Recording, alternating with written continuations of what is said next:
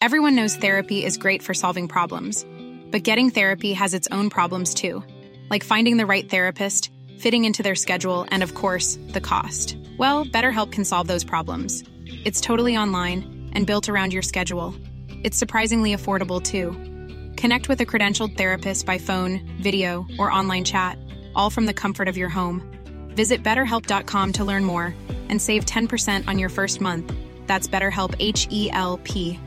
When you're ready to pop the question, the last thing you want to do is second guess the ring. At Bluenile.com, you can design a one of a kind ring with the ease and convenience of shopping online. Choose your diamond and setting. When you find the one, you'll get it delivered right to your door. Go to Bluenile.com and use promo code LISTEN to get $50 off your purchase of $500 or more. That's code LISTEN at Bluenile.com for $50 off your purchase. Bluenile.com code LISTEN.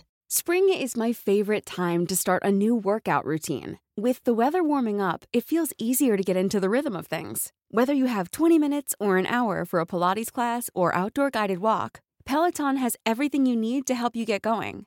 Get a head start on summer with Peloton at onepeloton.com. Hello, you're listening to Popcorn Pals, and this episode I'm joined by entertainment reporter Justin Hill, where we're discussing Greta Gerwig's Barbie.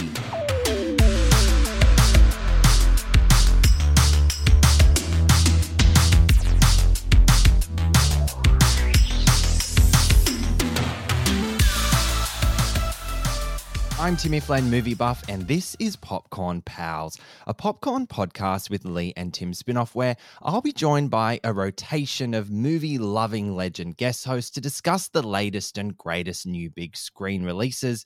It's the same salty fun with some new flavors, friends, and I'm so thrilled to have an absolute icon of Australian media join me today.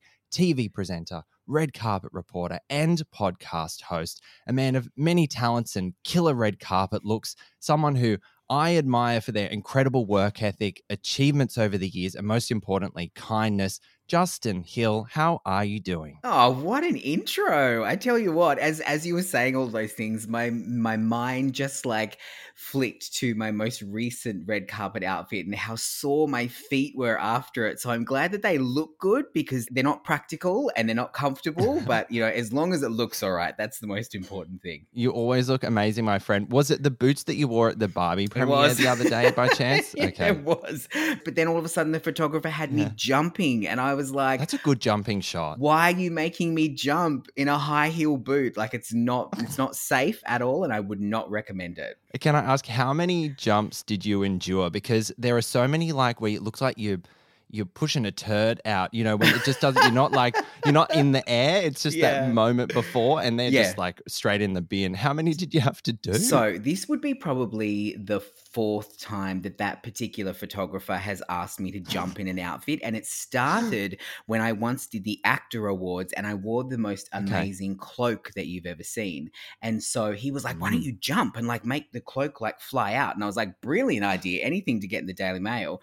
And so, you know, like, so I did that. And then from then onwards, you know, if I ever wore an outfit that he thought had a bit of movement in it, um, he would always get me to jump. And so the first time I did it, I was wearing a full suit with a button up shirt and like a, a, tie and the cloak and a jacket and everything. And I was so sweaty afterwards from doing it because he made me jump like 10 11 12 times. Oh, no. and th- but then from that point onwards i was like i feel like i've got the hang of it. And so now it only usually takes me like one or two times and we get it. So you're a pro now. But can i ask when you do clock that photographer on the red carpet mm. do you mm. try and go the other way? Or you just like, no oh, way. make me jump? No because he's the man you want to get your photo with. So i'm like anything go. for you.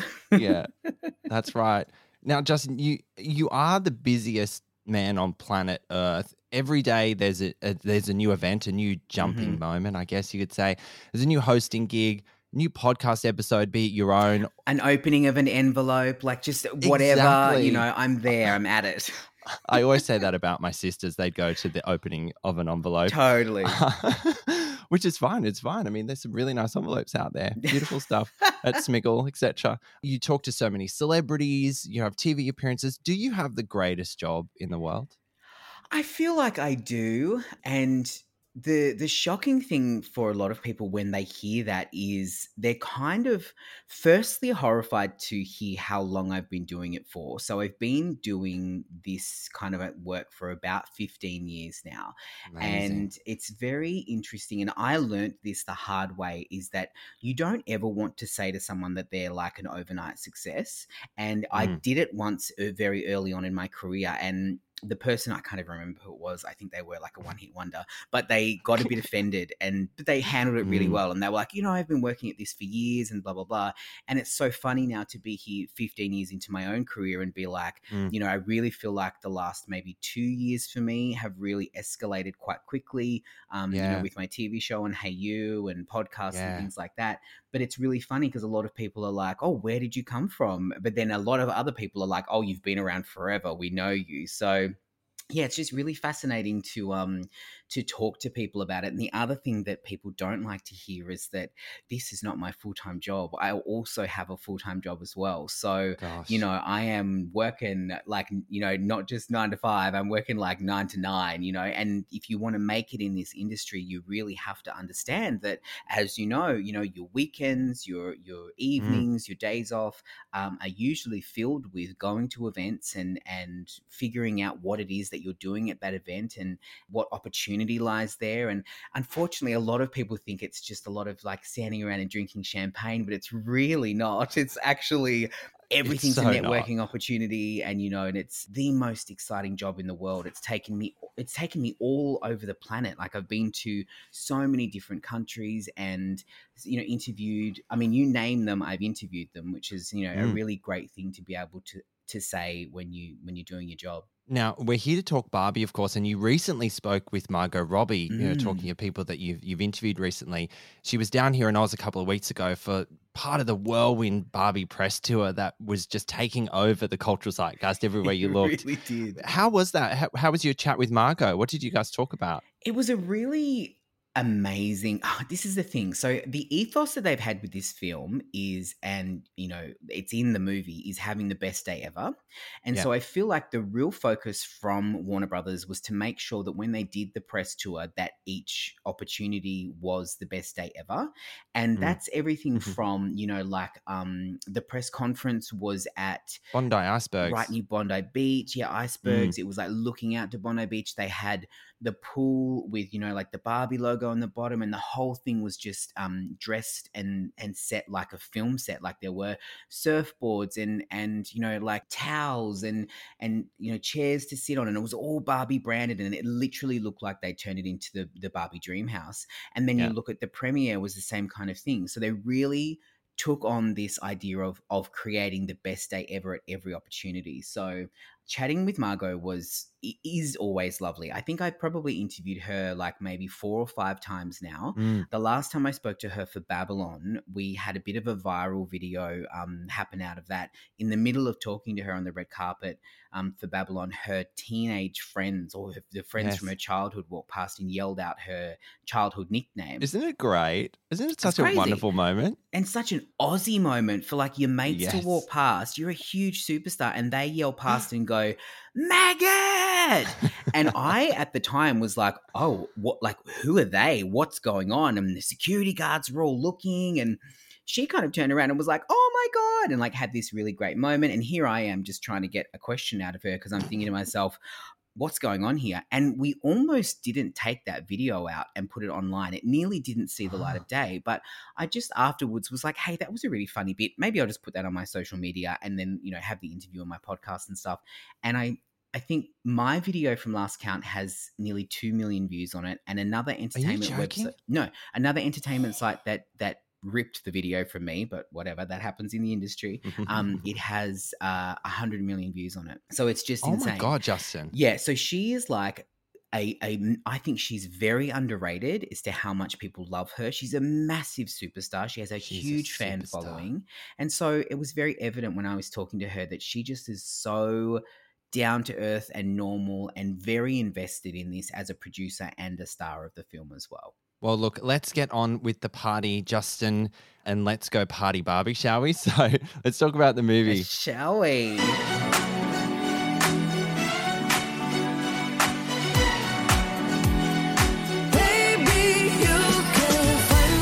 Now, in Barbie, Barbie is the most popular of all the Barbies in Barbie Land, yet begins experiencing an existential crisis. So, she must travel to the human world in order to understand herself and discover her true purpose. Barbie is directed by Greta Gerwig from a screenplay by Gerwig and Noah Baumbach, starring Margot Robbie, Ryan Gosling, America Ferrera, Simu Liu, Kate McKinnon, Michael Cera, Ariana Greenblatt, Helen Mirren, and Will Ferrell. Now, you already referenced the, the marketing campaign here. Like, we have never seen marketing or partnerships quite like Barbie Mm. in recent years. Barbie was and still is everywhere, and it's deep within the culture zeitgeist for anyone who has eyes and ears. Like, you Mhm. cannot escape this. You cannot. Now, it's had a brilliant social media campaign. And as I mentioned, the partnerships and collaborations with other brands. I'm going to list a few. Now, I'm sure this isn't an exhaustive list. The likes of Airbnb, Xbox, uh, Pinkberry Froyo, OPI Nail Polish, who were at the premiere we were at the other day. Uh, Peter Alexander, I have gone in to check out some of those PJs.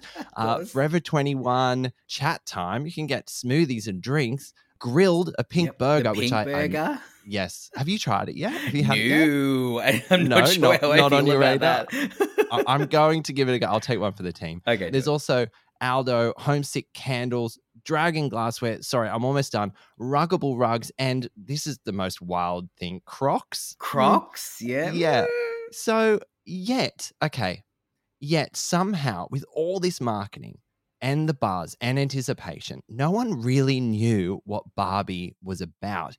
And I think it's safe to say that Barbie is not what you expect. It certainly wasn't what I was expecting. What were your expectations going into this initially? Well, I was very, actually. There's two things I would say T- about the marketing campaign. What's very interesting, and I've been in explaining this to people when they say, "What was that budget like?" And I'm like, "Yes, the Mm. budget would have been insane, but they're talking about this film making a billion dollars. So you know, when you've got a billion dollars on the line, you're happy to spend quite a few million to get the billion. But Mm. I think from a consumer perspective, we need to look at it and go, um, there is some promotion that will have come from Warner Brothers. Then there's Mhm. promotion that will have come from Mattel. Now, when we look at this stuff and we look at the glasshouse candles and the crocs and the, all of this stuff, Yeah. we can't really tell the difference between what's Barbie and what's Barbie movie because they all sit under Yes. one umbrella of the Barbie brand. So, Yes. th- from a budgeting perspective, it was a very clever use of taking what the movie company were doing, taking what the owners of the brand were doing, and really kind of like meshing it in the middle so that no one could really tell who was paying for what. There were a lot of local collaborations, so specifically here in Australia and in other markets, and then there were international collaborations as well. And I also think with um, there must have been a very young, very talented group of people in this marketing team because traditionally with marketing people, they look at their brand and they go, "Oh, we don't want too many things. We just want to be selective, and we just want it to be." One or two, and then that's it. We don't want to oversaturate the brand. I feel like this has the kind of vibe to me that maybe um, some really savvy, some really perhaps younger, I don't know that for a fact, but they've probably gone, let's consider everyone who comes to us. If the collaboration is of a high quality and it's right, let's do it because there would be money that they would make off that for licensing. And then that's money that they can then funnel back into promoting the film. Plus, they get the advertising as part of the collaboration. So it's a very clever partnership. And I don't think that Barbie is a brand that can be oversaturated because we've always been used to seeing it.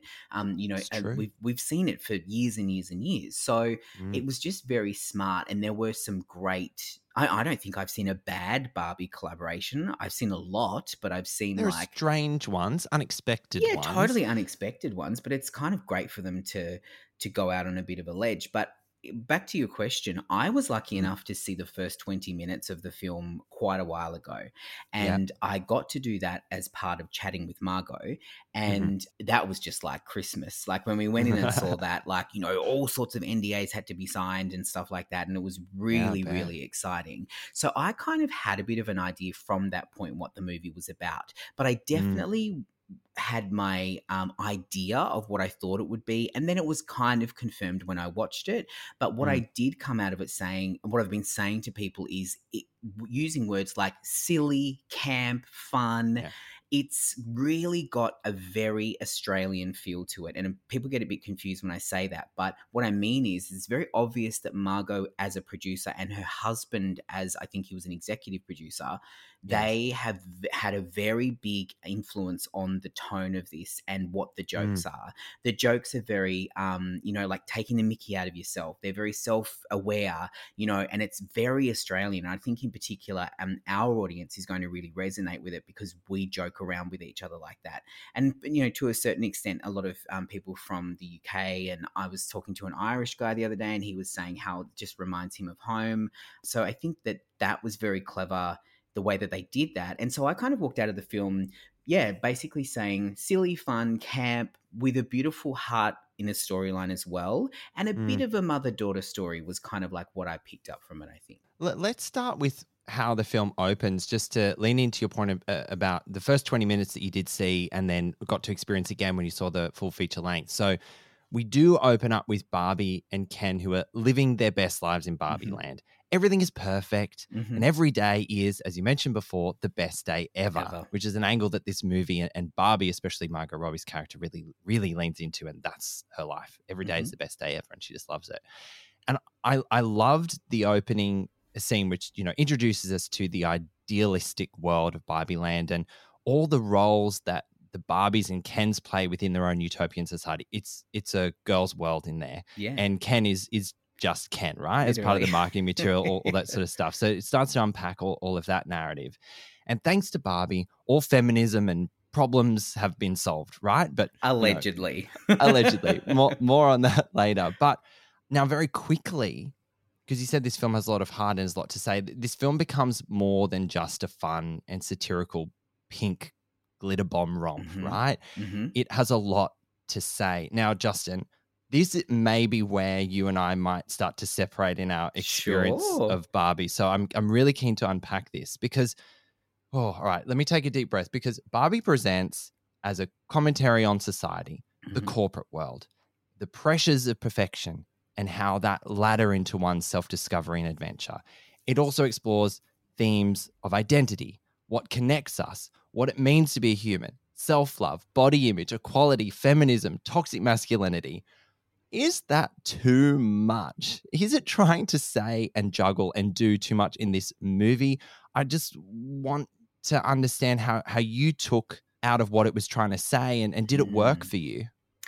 I think it definitely could have been. And I feel like they must have pulled in the big guns to make sure that the the message was as clear as it could be i think Mm. and what i took away from it was all of those issues which will impact pretty much everyone Sure. but the overarching theme that I got from it is that it's actually okay to not be okay and it's Yeah. actually really hard to to do the things and in the film it is very um you know female centric and it's and they say it's very hard to be a woman but i Mm. feel like as a gay man i don't necessarily look at that narrative and go oh that only applies to women do you know what i mean like Mm. i feel like i've spent my whole life looking at that narrative and seeing parts of it that I can relate to as well, because sometimes I do stand in the middle of the two sexes when it comes to, you know, what impacts me and what challenges I've had. 100%. So I yeah, I definitely feel like that was the overarching theme that I got. And I feel like that's how they were trying to tie it together was that Mm. it's and this is the thing and I, I uh, kind of like how I want to word it is that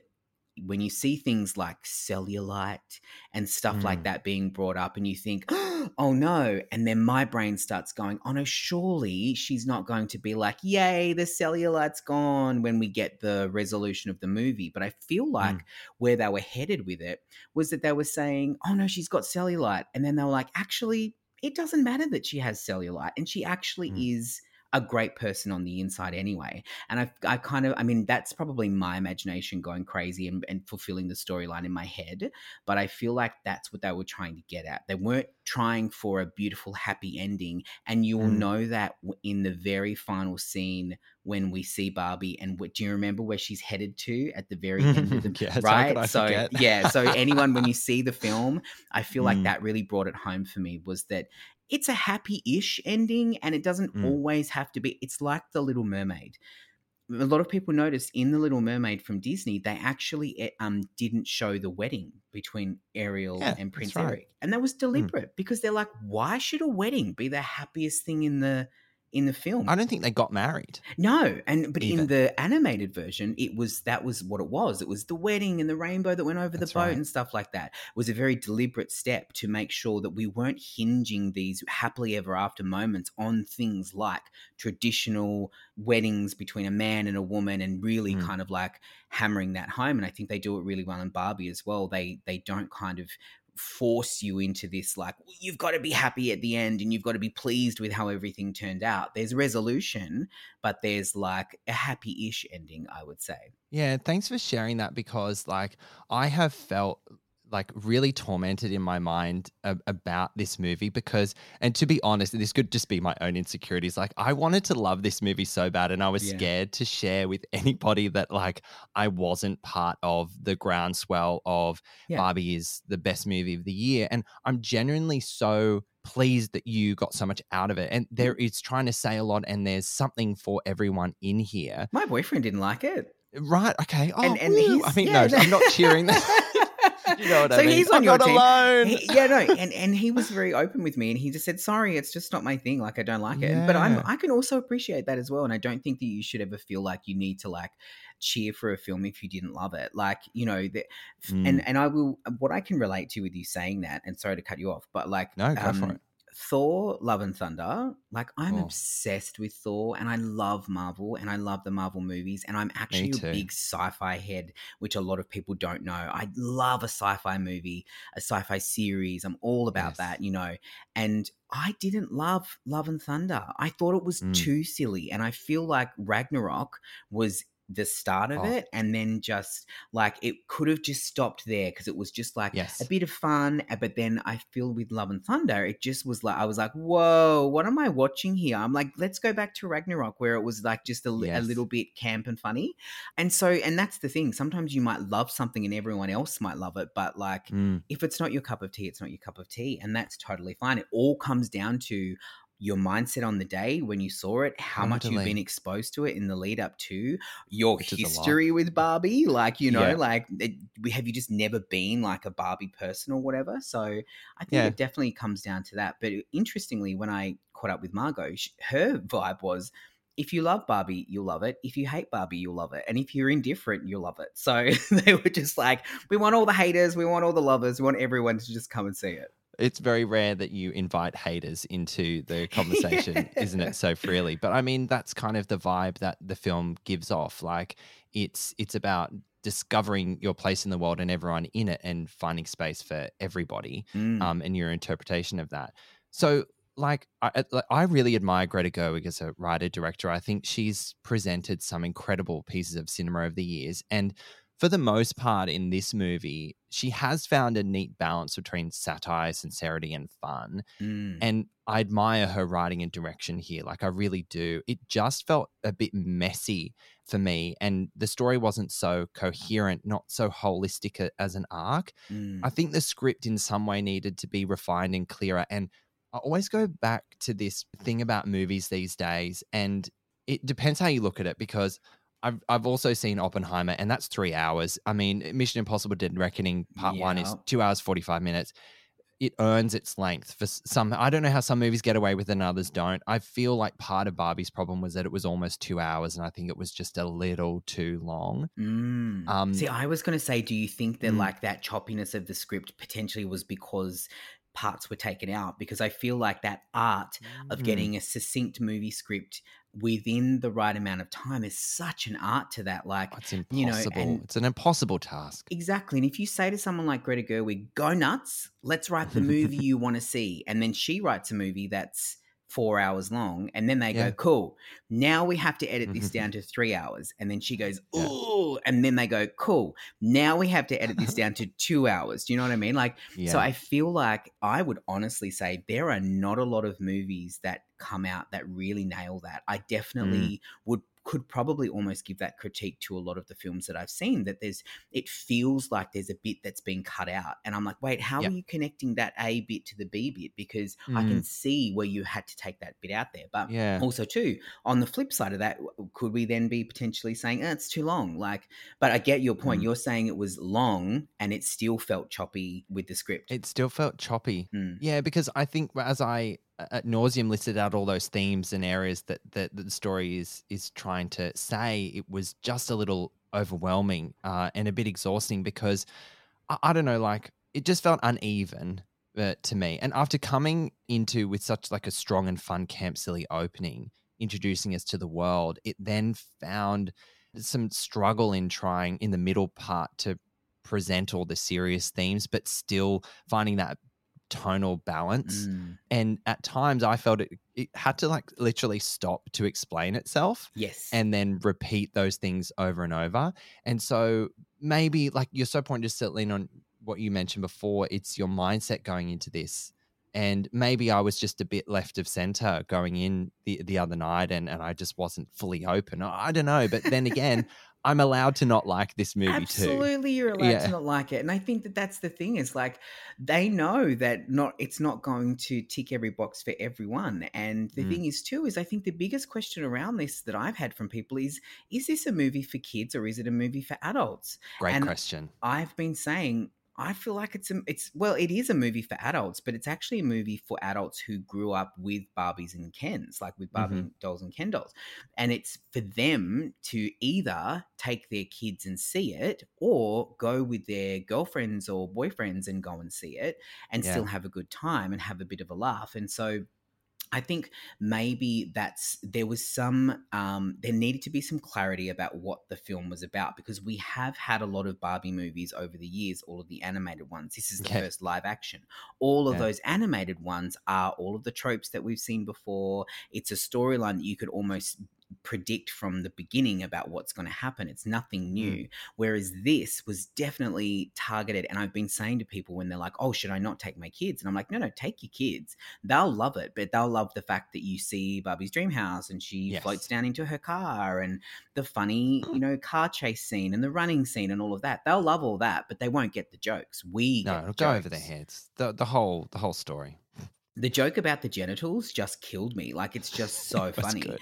And I Oh. really did enjoy. I'm curious to know what you thought about Ryan Gosling's performance because I mean, Yeah. I love him. I have loved him in a lot of films, but I've also been very selective about what films I've watched him in. So Oh. I feel like for me, his comedic timing in this was great. And I Yeah. don't feel like there was ever any awkwardness with any of his jokes. And he fully embraced, you know, the fact that he is a dad doing this for his children. And you can really get that vibe from him that he was like, Mm. okay, I'm just going to like be silly. I'm going to be the dad that rolls around on the grass with the kids and like doesn't care about what I look like. And, um, and just really enjoyed himself, probably a little bit too much, maybe. a little bit too much, but he went balls to the wall with this. He He, really gave did. it everything. He had the time of his life, and in part, that makes you have the time of your life as an audience. So Mm. I'm going to say that Ryan Gosling is the scene stealer of For the movie. Like he he gave it everything. Every time he he shows up was a delight. It was like he was in a perpetual state of a child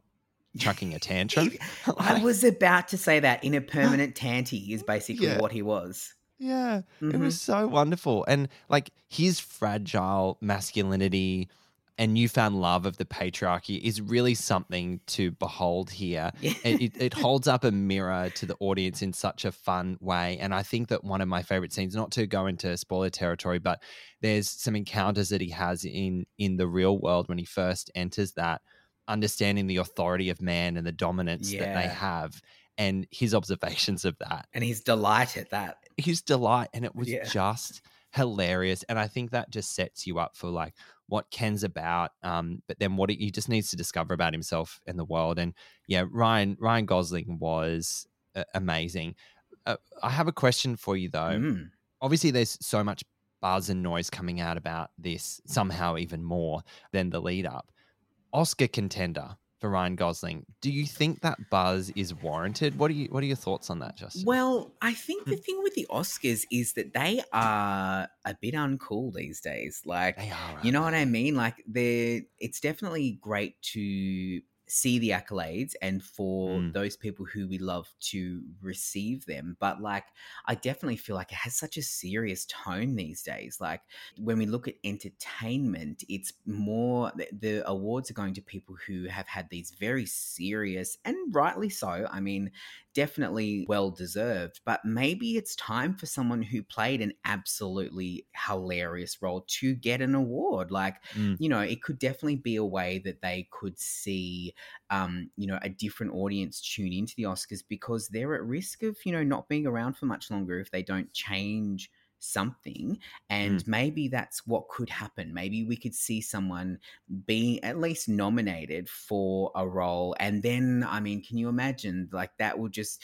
create all sorts of headlines again and it will it will give a different tone to the awards ceremony which at times can be a bit stuffy and a bit old fashioned as well and it doesn't particularly want to move with the times It- could be he's just an Oscar nominee. Yeah, you know that, that's what they'll go with. He's just an Oscar winner. and and mattel and warner brothers will just eat that up they'll be like you know totally. you know so yeah hopefully fingers i would kind of like to see it i think it would just be not not from the perspective of oh he deserves it and what a great Mm. role he's played because i would think that about oppenheimer like i would be like great Mm. performances you know like deserving from a different level but maybe Mm. just for a bit of a lull and and for the the pure fact that he entertained us which is what actors are paid to do you know Yeah. maybe that's why he deserves a nomination or an award Yeah, I wouldn't be surprised, and I would congratulate that uh, position. I don't think it's Oscar worthy. I've got to go away and think about that a little more. But what I'll say is that the comedies don't get enough no uh, accolades in awards. There are some incredible performances out there that have never had the the awards Mm. recognition. I mean, Johnny Depp broke some very new ground some 20 years ago when Captain Jack Sparrow was nominated for Best Yeah. Actor at the Oscars for uh, Curse of the Black Pearl. But, you know, everyone was, oh my God. And he was incredible. Like, he was absolutely phenomenal. But there haven't been many more Johnny Depp Captain Jack Sparrows since then. and I think that's a shame. So even though I don't think it's like, give this man an Oscar, I'd be like, that's pretty exciting because we haven't seen a, a nomination like that within the realms of comedy in so long. No, and it bring it kind of makes me feel like do you remember in the 90s when like all we used to get were like comedy movies like The Mask and stuff like that. Like I feel Oh, like perhaps this could be like a, a a return to, you know, that kind of like genre of comedy getting a little bit more of um, a light shone on it than what it's previously gotten. Because also too, people have got such a strong sense of what they find funny these days and so Very they much. tech they probably would be like oh I didn't find that film very funny. Like, you know what I mean? But we're back in the 90s, everyone was like, oh, yeah, it's like all everyone's talking about. It would not go down these days, some of the humor in those films. But haven't aged the- particularly well. not aged very well. But yeah, maybe maybe that could this could be a, a turning point. And and also too, what I've been saying about this this movie is I feel like it's kind of what unless you're someone who didn't enjoy it, um, it kind of feels like it's what the world needs at the moment. Something that's a bit lighthearted and it doesn't um, Mm. take too much of too much brain power to enjoy it. If you just want to go and watch a movie and just like not really feel anything or greatly moved by it, then it's going to Mm. be the kind of movie you want to see. Yeah, I totally agree with you. There is an audience for this film, and there's a lot to take away from it. Um, so when you come in with your uni- unique perspectives and where you're at in the world, like there's some pretty profound, really powerful things that they're saying here. Mm. So, and I'm excited for people to dis- to discover this movie and and have a really good time. Even though I didn't think it quite landed, it is a really fun time, and part of that fun comes from Margot Robbie, uh, who who plays Barbie. Right, she is.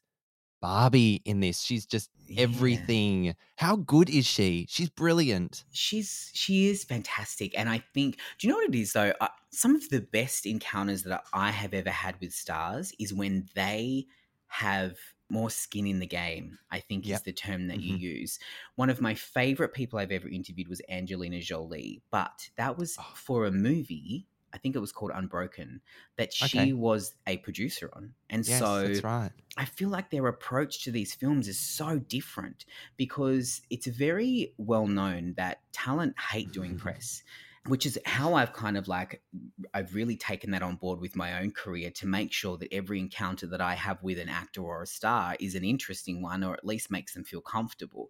All your Um, interviews are very interesting. it's just me And you being bring your- stupid, basically. no, you bring your unique flair. I would just quickly like your wonderful conversation with Hayley Atwell for the latest Mission Impossible Oh, movie. She was just lovely. Isn't she just divine? My goodness Just a gracious. dream. Like she's Just slightly so obsessed with her. so well media trained without being media trained, if that makes any Yeah. sense. Like yeah, she, comes across so genuine. Yeah, and it's the Mm. same qualities with Hayley as what I found in Angelina was that Yeah. hilariously when I talk to a lot of actors, they tend to um, take your question and they answer a invisible audience. So they'll they'll often physically turn to an audience that's not there on a red carpet and they'll give their answer to the audience, which is such a Mm. strange thing to see when it's two human beings having an interaction with each other because they're performers and they're often used to just being continually on show. So Mm. the the similarities between Angelina and Hayley were that they listened in the interview and Yeah. they they didn't just hear the question; they actually thought about it and gave me an answer. Great thing about Hayley is she gave me a little bit of information about Tom that no one had heard before about him doing his own hair and makeup. And then the next That's night, I asked him about that. That's like as a red carpet reporter or Yeah, an that's entertainment right. reporter, that's the absolute best thing you can ever get. like that you get like a little exclusive and then you get to follow it up with another cast member. And so that was like I saw people like repeating my question on other red carpets in other countries, which was hilarious because it You're a it made it into yeah. But um that's the thing with Margot is that she has more skin in the game. So she is Mm. more invested in this than just someone who was just paid, filmed the movie a year ago and is kind of going, Oh, I don't want to get on the 14 hour flight to Australia and, you know, Mm. be jet lagged and do all that sort of stuff. I, I want to just, you know, like, can we do it on Zoom or, you know, can we just do the LA premiere? Um, Mm-hmm. because unfortunately, a lot of press do ask stupid questions and they, Don't they they? ask inappropriate questions. Mm. So one thing I learned when when doing this job is that talent are often just as nervous to be interviewed by you as what you are to interview them. And so Mm. it, it's my goal in my interviews to just mm, let their shoulders relax and like you know and Yeah. and let them have a nice time and actually walk away and be like actually that was a really nice chat maybe i don't hate press so much maybe it is actually kind of fun You are so nice. You come across so genuine when you do speak to celebrities and, and you bring your own unique flair and all that sort of stuff. So, yeah, thank you for sharing your approach because it's so true. I, I know when I've had like my encounters on press junkets, like I get so nervous, Justin. I get so nervous. And you just, I just have to remind myself to be myself and just Yeah. have some fun and just be a little disarming, which it, even though it may help you selfishly just to relax into it, but it, it will relax them too. And then eh, you end up having a really genuine conversation. You have your questions to, Absolutely. to hit, but then you just feed off each other in the moment. And it's quite, it's, there's nothing like it, right? There's no feeling like it. and also to just be willing to chuck out your questions and it's so funny because the Yeah. worst example of that is when is when i watch my um the moment with margot robbie from babylon when her friends yell out to her because i am trying my hardest to like get my question through and i'm like Yeah. because the thing is in a stressful environment and i don't blame you for being nervous because you know at that red carpet we were told um maximum two questions only Mm, I had already asked one question and I was already getting the wrap up. I haven't even hadn't even asked my second question. So I was feeling like I wanted I needed to get something more out of her. So I was trying to steer her back to like away from her friends. And a lot of people online were like, Oh, why didn't you let her go and talk to her friends? And I'm like, listen, I'm trying to do my job. But You don't did I know. understand. Yeah. And at the time you don't realize that like it's gonna be a viral moment. You can't predict Mm. what's going to be a viral moment. Um, and then you know people don't uh, don't know these days, but in a post-COVID world, time is just the biggest, most valuable asset that everyone has. And so when you do press junkets these days, um, you know previously you would get eight or nine minutes with someone. Now Mm. you get four. yeah. Or So- three. I've had three before. Three. And That's so impossible. in order, it's it's you can't even get one question out and a response. And so Yeah. you have to build rapport. You've got to like you Mm. know um, get a great answer out of someone and something that's different. And so it it can be really tricky. And I have found myself getting a little anxious about those particularly those quick chats these days. But I try and treat them like a red carpet because I've looked down at my red Mm. carpet mic before and had 48 seconds has been the entire interview. And Oh so you get really good at like building rapport, and making a good impression, getting your question across, and almost leading the talent to the answer that you know you want. Uh, And they'll appreciate that as well because they're like, oh, Mm. good, you're like helping me get to the answer that you want, as opposed to me having to stand here and be like, mm, because like uh, just to veer completely off topic for a minute, one of the worst interviews I ever had was with Mark Wahlberg. right. It was for a Transformers movie, and it was because he was jet lagged, he was Mm. tired.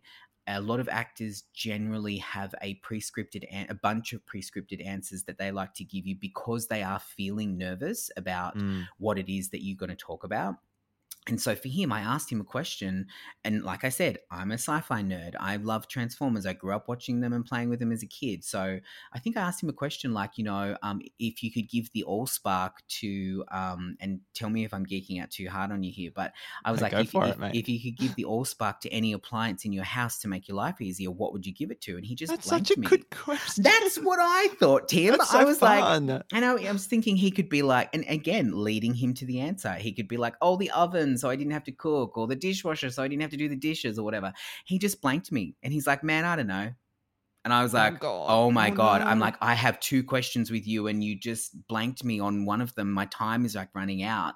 And so sometimes you get those people. And um, funnily enough, other people have said to me they've had great interviews with Mark. Mm. And it wasn't until I kind of then lent on a question that I hate asking, and I've heard many people do and still do to this day. And that's like, Mm. what was your favorite part of shooting this film? Oh, and then yeah. he kind of like came alive and he was like, wow, we Mm. shot this soon and we did a, you know, a great street scene and this and that. And I was like, oh, okay, cool. He just mustn't have been in the mood to, to answer any questions that like weren't in his script in his mind that day.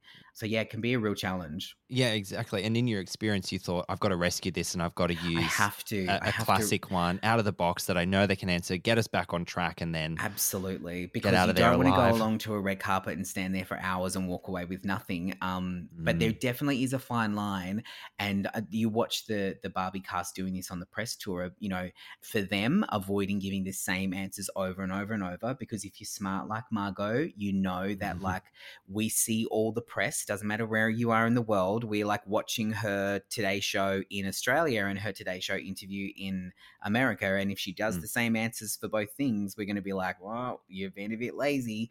Um, but then you see some talent who don't mind, you know, that happening, and they kind of don't Mm. have this idea of like that we are consuming, and the way we're consuming media these days, and we see stuff on social media and TikTok, and if they say something hilarious and it and it goes viral, they don't realize, and then they try and do the same joke again. People are going to be Mm. like, oh wait, like why did you do that? So. Well, it's like Gaga saying there can be a hundred people, in, the, room. I mean, Oh that's just God, a classic example. But hilariously, that that kind of became the joke, and it makes me wonder if that's what she was intending on doing. Like She's so those, smart. The memes, and she's a smart woman. I feel like Yeah. she fully intended for that to be the joke, so that Mm. again, it got people talking about her in in a kind of like this is ridiculous kind of way. So I kind of love it. I'm going to veer off into another direction because I'm just really enjoying this conversation. We'll get back to Barbie, guys, in a moment. but I, just on- on your experience with like awkward experiences with talent, I recently watched, I think it was MTV interviewing Pom Klementieff and Simon Mm. Pegg. Well, it was just Pom at the time, and they pranked the interviewer. I and saw it Isn't it brilliant? Ha- has that ever happened to you? When I've been pranked. Yeah. Have you ever been pranked? I'm just No. curious. And uh, you know what? My brain straight away goes to how did they do that? They must have set it up with the publicist, and it would have Yeah. taken you know so so much So to get long. that across the line. And there are only Mm. particular brands like E and MTV that could really Mm. do that kind of stuff. So my mind immediately starts to thinking about the logistics of how they did it, and it was also Right. really entertaining. But Wasn't I've not great? been the person who's been pranked. I definitely in my early days, oh god, you would just like I Mm-hmm. think it, it taught me a lot of lessons because I'd go into like an interview and I'd be like, oh, I'm going to play a game or I'm going to do this or I'm going to do that. And I just got to the point where I was like, oh, actually, do you know what? It's actually really exhausting and it doesn't come off every time. Like, Mm. And in that situation, you're relying on the MTV reporter to react and be horrified. But but if she thinks it's real and she's trying to like you know save the moment or she's not giving you the reactions that you want, it mm-hmm. actually really you know kind of like hinges on their reaction and hers was Mm. brilliant she was she wasn't too over the top but she definitely was super awkward i gave up playing games and and stuff like that and decided to venture down the track of more um thoughtful yet funny or like um you know questions that have never been asked or answered and the thing with that is it takes a lot of research and Mm. the benefit to that is that every time you speak to someone from a film or a celebrity, they pretty much assume that you know everything about them and their career from their first day that they stepped onto a set. And a lot of people don't do research like that, and it can be time consuming. But because of the way I've chosen to do my interviews now, I kind of do that by accident. I kind of Yeah. like consume like all these different um, media interviews. And because Australia is often the last on the list, I see Yeah. everything that they've done and I'm kind of like, cool, don't ask that, don't ask that. And that's been mm. done a million times and like, don't ask that question. So I wouldn't mind it. If they wanted to prank me like that, I would absolutely play along. But what would be horrible is if I played along with it and then it wasn't a prank. a that would be awful. and then you get cancelled because uh, of Could the you imagine? Oh my god! and and this is the thing about being cancelled is that every what I've come to learn in the recent years of my career is that every time you put uh, an interview with a celebrity up you have to be ready for a lot of criticism a lot Sure. of criticism and the Mhm. bigger the audience and the more the views um, the more the feedback you'll get and the more negative feedback you'll get and that's been a really tricky thing because i might think oh this interview was so good and we had such a laugh and the the publicist said that they loved it and you know the talent told their manager and when when you get feedback like that when the crew around you my favorite thing tim is when i'm doing a junket and i hear the crew laugh at my joke it makes me just feel warm inside because i'm like they don't mind breaking their silence when they're meant to be all be completely silent Yeah. and they're giggling they can't help but giggle um, and so I love it when that happens. But when you put it online, and uh, there are fans who are like, "You shouldn't have asked that," or Mm. "Oh, "Didn't you know this about them?" or you know something like that, and they really will come for you, and you have to Mm. be super, super ready for that. My grandfather used, always used to say, "Opinions are like assholes. Everyone's got them. Everyone has them. Yeah, I agree. And that's the an thing, you just thing. can't take it personally. You're just like, uh, Yeah. whatever. You are like a faceless profile on social social media who probably just really wants to be doing what I'm doing. And, you know, and when you know that you had fun and the talent had fun, and that's probably the most important thing that matters. Hundred percent. Ryan Reynolds here from Mint Mobile. With the price of just about everything going up during inflation, we thought we'd bring our prices down. So to help us, we brought in a reverse auctioneer, which is apparently a thing. Mint Mobile unlimited premium wireless. Ready to get 30, 30, bit to get 30, bit to get 20, 20, 20, bit to get 20, 20, bit to get 15, 15, 15, 15 just 15 bucks a month. So, Give it a try at mintmobile.com slash switch. $45 upfront for three months plus taxes and fees. Promo rate for new customers for limited time. Unlimited more than 40 gigabytes per month. Slows. Full terms at mintmobile.com. Ready to pop the question? The jewelers at BlueNile.com have got sparkle down to a science with beautiful lab grown diamonds worthy of your most brilliant moments. Their lab grown diamonds are independently graded and guaranteed identical to natural diamonds, and they're ready to ship to your door. Go to BlueNile.com and use promo code LISTEN to get $50 off your purchase of $500 or more. That's code LISTEN at BlueNile.com for $50 off. BlueNile.com code LISTEN. Well, if you don't mind, we're gonna go back to talk about. Barbie. I mean, That's right. I, we were here talking about we that, were- I was like, what? Where are we? Where are we? uh, thanks for uh, joining us uh, back. We're going to talk about Barbie. We're Yeah. putting out uh, jumper. Oh, did, did I show? I'm wearing my Barbie jumper. Oh, uh, I like that. That's super cute. Is that like a is that a vintage one or is it a merch one? no, it's. Uh, I got it at JJ's last week. Yeah, nice. See, Yeah. even JJ's are getting on the Barbie train. Yeah. Uh, actually, I think it's not the Barbie movie. It's just Barbie in general, See, like the actual you brand. fell So for the trick. I fell for the trick. I fell hard, but I just had to be part of the part of the problem, I Absolutely. guess. Absolutely. Now we've talked about Margot Robbie and Ryan Gosling. There's a huge ensemble cast here, and if you want to pull out any of them that you that particularly want to kind of call out, then please do. But uh, we Mm. have a, a wacky Kate McKinnon, who's the so-called weird Barbie Weird in this. Barbie.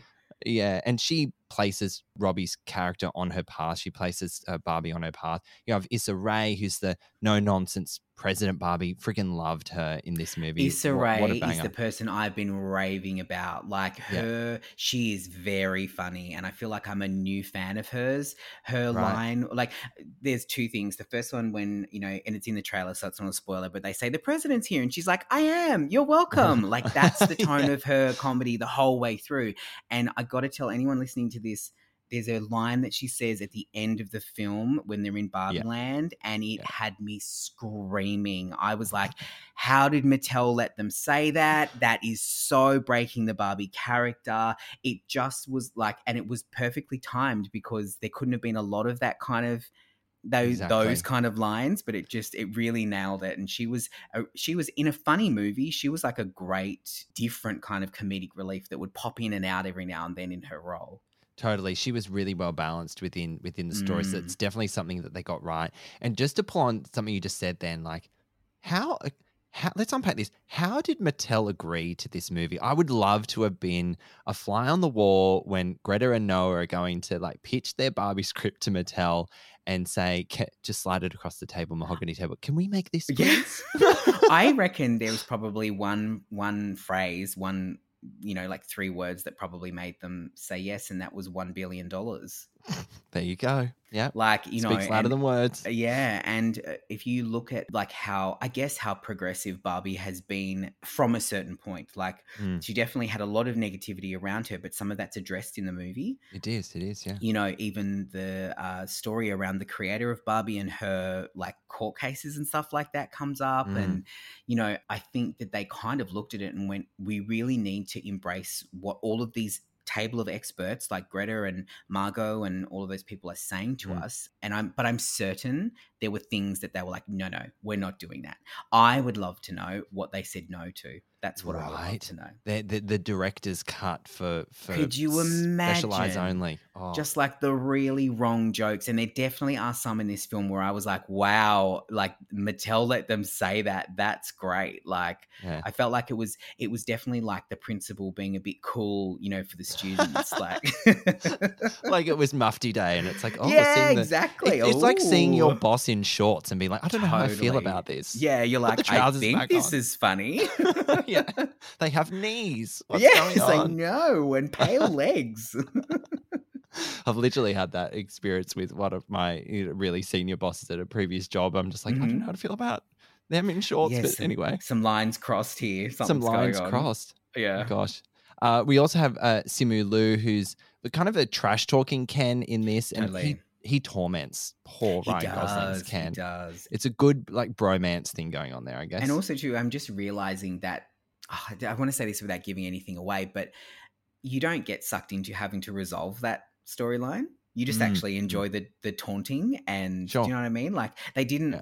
Like you know, we kind of talked about how maybe there were some choppy bits. Perhaps that was potentially what was cut out was having to Mm. give resolution to Simu's you know character and why he was being like that. But the thing is, is it opens it up for potential sequels. I mean, I would love to see a sequel with the Kens. I mean, could you imagine? the writing's on the wall, I reckon. Yeah. Like, sure, especially when pe- people react to Ryan Gosling's performance Mhm. and just all all the Kens and then Alan, Michael Cera as well. You know, Alan. bless him. There's something. There's something in there. There's definitely something in there. for there. sure. And would you agree that it was nice that Alan is not just a one-off?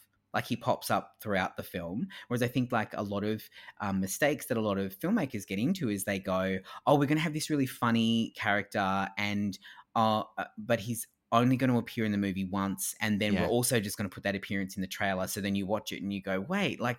Where was the rest of that character? Whereas Mm. in this film, Alan pops up quite a few times and he has a few zingers and he also Yes. is comedic relief within that comedic environment. So Yeah. I was pleased that they didn't just go, oh, he's just in the beach scene and he just is awkwardly like, hi, I'm Alan. Like, you know, he actually does pop up in a few different spots, which was nice. I, I won't spoil it because it was probably my favorite gag in the movie, but it relates to Alan and some other Allens out there. Uh, I don't know if you can recall. Like I, I was like, yeah, I had to send to myself after that because I Oh, thought it, it was just just so quick, and they moved past it Oh, really so fast. you did enjoy it then. Oh, look, just I'm not a monster, Justin. I'm not a monster. Because uh, uh, just after we, we wrap up the characters, because I want to quickly talk about America Ferrera. Mm. But um, you know, the, the visuals of this movie, that's what we're going to launch into next because like Yes. that's the true MVP of this film from my Next perspective. level. So yeah, we had America Ferrera. She's in a crucial role, and she brings a lot of that sort of like obviously the human element, the heart, and uh, some sort of mother daughter sort Mhm. of story arc that you mentioned before. So, and uh, I wasn't actually sure that she was going to be so involved in the movie based on trailer Mm. and, and press. I actually found it weird that America Ferrera was following everyone around on the press tour because I just thought she was going to be part of the ensemble, but she's quite a crucial role in, Yes, in this movie for sure. Mm. And I loved her in Ugly Betty. Like I was just such a Yeah. huge fan of hers. And when I got to meet her, and you know, she saw my because like silly story, but like I went along dressed as Ken to I the- know. to my So good. interview, and so um, the reaction that I got from the cast when they saw my outfit was exactly what I wanted. They were all just laughing and like Yeah. you know the gasps and clutching their pearls. And America, it kind of dawned on me that like when I was sitting in front of her, I was like, "Oh, I actually loved you on Ugly Betty, and you Mm. like I just was obsessed with that show and.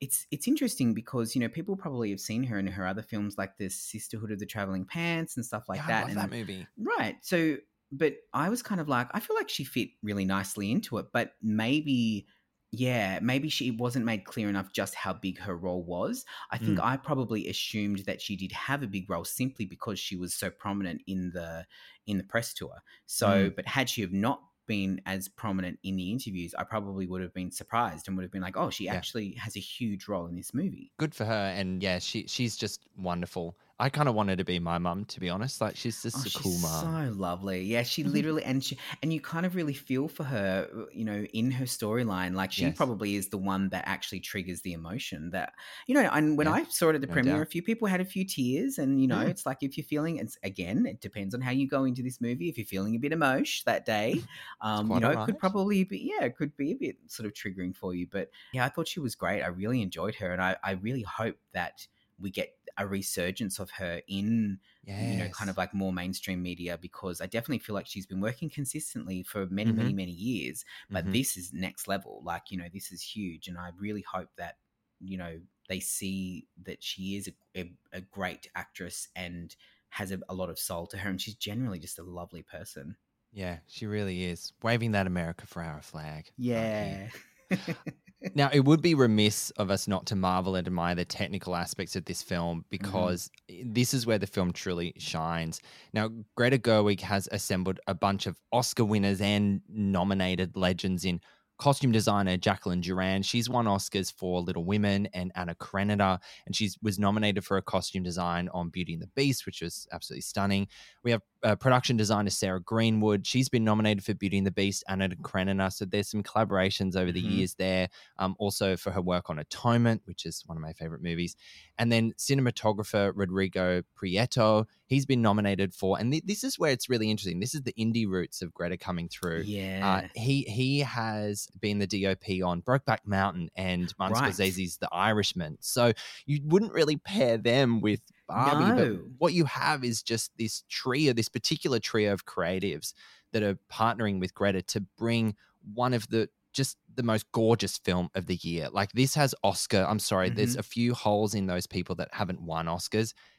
They're gonna win Oscars for their work here. I agree. And I read the other day, I think it was perhaps Ryan who was praising Greta's uh, preference of uh, physical sets over CGI. And I think Yeah. it just is so important these days that we know what CGI is. And when we Mhm. watch, you know, when we watch an Avengers movie or something like that, we, yes, we, we, fall into the world of what CGI has created, but also too, there's just nothing quite like seeing a real Barbie dream house, you know? There's nothing quite like seeing and and then also too, they took the step of deciding to make any of those pretend backgrounds like very obviously Yeah. 2D.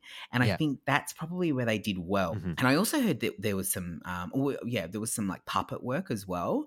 And Oh, I was kind of like pu- I was like puppet work, but then I think maybe what they were referencing were um, you know, when they're traveling, the traveling scenes in between the two worlds. oh my gosh, and there's like some puppetry going on there. And so that was Greta's choice apparently to to have um, very physical sets. And also too, Mm. it's gotta help the schedule for filming when you only have two, essentially two locations. You have Barbie Land and you Mm. have the real world, which sort of was like Venice Beach and stuff like that. So Yeah. and it all sort of like looked like it was very similar. You didn't have like a Mission Impossible where you're filming in 18 different countries and, Right. and the stress of all of that. So Mm, and I mm. feel like because they knew they essentially had two prime locations, they really put a lot of effort into making sure that Barbie Land shone out of everything. You know, the beach location and the real world location could have literally been anywhere. It, it didn't really matter and it didn't need to matter. But True. Barbie Land needed to look good. It needed to, Mm. we needed to see the houses next to each other. We needed to see the Barbies waving to each other.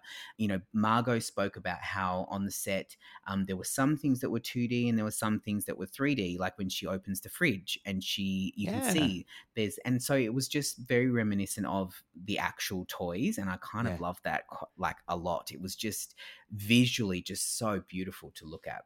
Oh, I couldn't agree more. And just to build on that, you know, the film is very nostalgic based on your relationship with Barbie and all the pieces that come with it. But it wasn't so like dripping in nostalgia. It felt so fresh and new. And it was like an aesthetic that was like so wonderful and so tangible. And I can imagine that the actors would have benefited so much for being in a real set. I mean, there's so much like uh, green screen, blue screen in everything. You'd be surprised at what isn't real when you're watching TV shows and movies these days. And I think people would be horrified if they knew what was blue screen and green screen. You look at like the Little Mermaid was great, but Mm. the whole thing was like barely shot on a real set. You know, it Yeah. was you had um Halle Bailey up in a you know she was 20 feet off the ground like in a in a kind of like wires and stuff doing all of Yeah. her swimming and like you had multiple people around her in um, blue outfit so that they could be So you know taken out yeah and like you know when she's like moving along on the turtle when you watch that it kind of makes you go wow i just watched basically a computer generated film. Like it was great yeah, but Mm. very very different and i agree with you. Can you imagine what it would have been like for the actors to have been on set opening doors and closing doors and picking up props Mm. Yeah. and yeah, another um, film company that does that really well is um, you know the Star Wars franchise on now with Disney. When they did, I think it was Andor, they built the villages, and I remember one of the actors Wow. saying in an interview that they opened up cupboards and there was f- edible food in there, but edible food from the universe. So there was like blue Wow. milk in the fridges. There was there were snacks Yummy. that you could open up and eat. Like, you know, it was like they went to a lot of trouble so that you could just literally walk through this world and you were convincingly in there. And I think with Barbie it was the same thing. Like, yeah. you know, you you see all the everything opening and closing and it, it adds to that layer of really enjoying the world that you're you're in for that little moment. Yeah, and and I think what you will hear very uh, consistently is even if people don't like the movie from a story perspective or its tone and they thought it was too silly or whatever you take away, I will guarantee you that not one person will say that this movie didn't look good. I agree, and I think Right? that's and I think that's what you're allowed to do with this film. You're allowed to to to say like I loved how it looked, didn't love the story, or you know like didn't find the jokes funny, but the or I did find the jokes funny. But I agree, everyone will say this film was just so stunning. Agreed. There was never enough pink. Never enough pink. Well, what is this a true headline that the world was kind of running out of pink because they? you- I don't know. Don't think grain of salt. I mean, I was like, well, I'm quite a gullible person, but I'm. I don't think I believe that. Let's take that with a grain of salt out of our Barbie salt and shaker. Yeah, that's salt and it. pepper shakers. Yeah. Oh dear. All right. Well, Justin, I think maybe unless there's anything else that's glaring in front of you that you want to talk about, maybe let's give our little summation. And I'd love to hear your rating out of five popcorn kernels if you would like. Mm, I feel like, you know, just to touch on a few things that I've said, it's really important that people understand that this movie is silly and it is camp and it is fun. It is not a, a live action version of one of the animated movies that you might have. You know, put your kids in front of.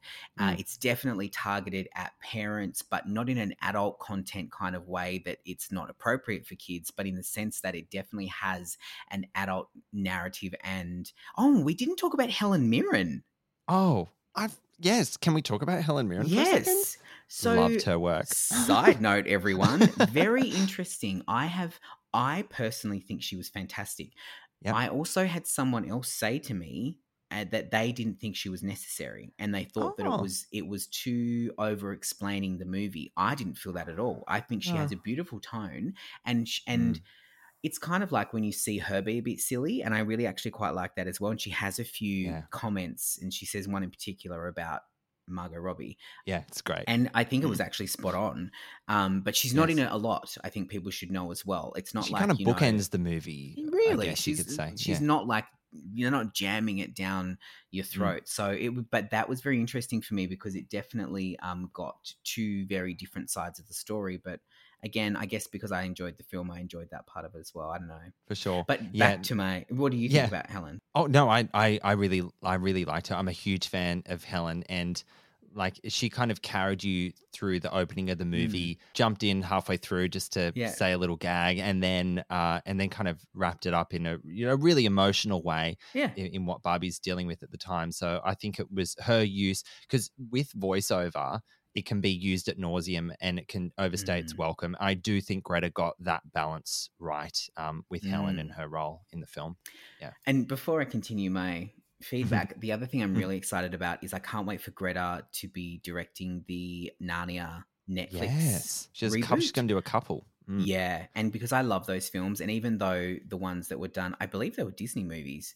Yeah, between it changed production Maybe like it was like Disney and 20th. Century Fox Yeah. at some point. Yeah, I Mm. quite like those films, and I grew Mm. up watching the TV show when I was a kid, and it kind of scared me a little bit. And you know, I definitely scary. would have read the books, but like I Yeah. quite enjoyed those movies, and I think that I think Greta's going to do a great job of those. I think just looking at the the effort that she put into Barbie and how right Mm. she got the world, you've got another cinematic universe where I feel like she's really going to pull all those references, um, and the best references from the books and stuff like that to to really nail those. But Yeah. I digress. Um, yeah, with Barbie, silly, camp, fun, easy to watch if you don't want to concentrate too much on it. Definitely aimed at people who had those dolls growing up, and and I think Mm. that even the boyfriends will find the jokes funny. They'll kind of like do the the boyfriend ho ho ho laugh at, at Ryan Gosling. Um, and yeah, I, I Very good. enjoyed it, and I would probably go so far as to give it like maybe four popcorn kernels out of five. I would say maybe. I- I'm so, as I said, like I'm, I'm happy people that really enjoyed it, and I'm, I'm so glad to hear that you got so much out of it, um, Mm. in all different angles. Well, this is my wrap up. So, Barbie is an incredibly ambitious film, and I admire Greta Gerwig and the team for what they attempted here. However, as fun and fantastical as this film is, it quickly became so focused on its incessant need to be a satirical yet profound commentary on the world and a woman's place in it, it gets bogged down in its attempt to say absolutely everything about it, leaving, well, me a tad dizzy from the experience. Margot Robbie is really fantastic. Gosling is a scene stealer, but not an Oscar contender, as is the sentiment and we discussed at the moment. Maybe a Golden Globe nomination? That feels about right to Mhm. me. A trip to Barbie Land won't be the best day ever for everyone, but there is an audience for this, and the discourse surrounding this will no doubt be as fascinating as the marketing campaign we got in the lead up. I'm going to rate Barbie two and a half popcorn kernels, so I'm kind of just on the fence. Right in the middle. down- right in the middle. Quite happy in the middle there. Now, Barbie is in Australian cinemas from July 20, and that's it for another episode of Popcorn Pals. I was joined by Justin Hill from the streaming service, which you can listen to uh, through LiSTNR. Justin, where can people find you on the internet? Well, you can listen to my podcast, like you said, on LiSTNR or wherever you get your podcasts um, as well. I have three episodes a week that drop on Monday, Wednesday, and Fridays, and I talk about everything from TV to movies and what's on streaming, uh, the biggest news about what's coming out. And we love, I love to talk about a, a rumored live action remake. It's one of my favorite things to do because there are so Yeah. many that are coming There's our so way. many. Yeah. Oh, do you want a handful? Like apparently we're getting Yeah. um, Bambi. Um, Yeah. We're also they're also looking at doing a Tangled live action remake. Oh, give me that. So underrated. Oh, just the, and you know what? Give me all the live action remakes. I love them. I think they're fantastic. I love a universe. I love an MCU, a DCU, a, Yeah. you know, and these days a, a BCU, which is a Barbie cinematic universe. Uh, oh, you've coined it. You've Yeah, coined it. And um, you can follow me on Instagram at just underscore hill uh, for all the shenanigans that go on with, with me on social media. Uh, shenanigans indeed and fantastic stuff. As always, thank you so much for listening, and I'll catch you next time. And thank you, Justin. It's been a thrill. Thank you for joining me. My pleasure. See you on the next red carpet. I'll see you there. We are now on YouTube where you will find our latest celebrity video interviews. Simply search Popcorn Podcast with Leigh and Tim and make sure you subscribe so you don't miss a thing.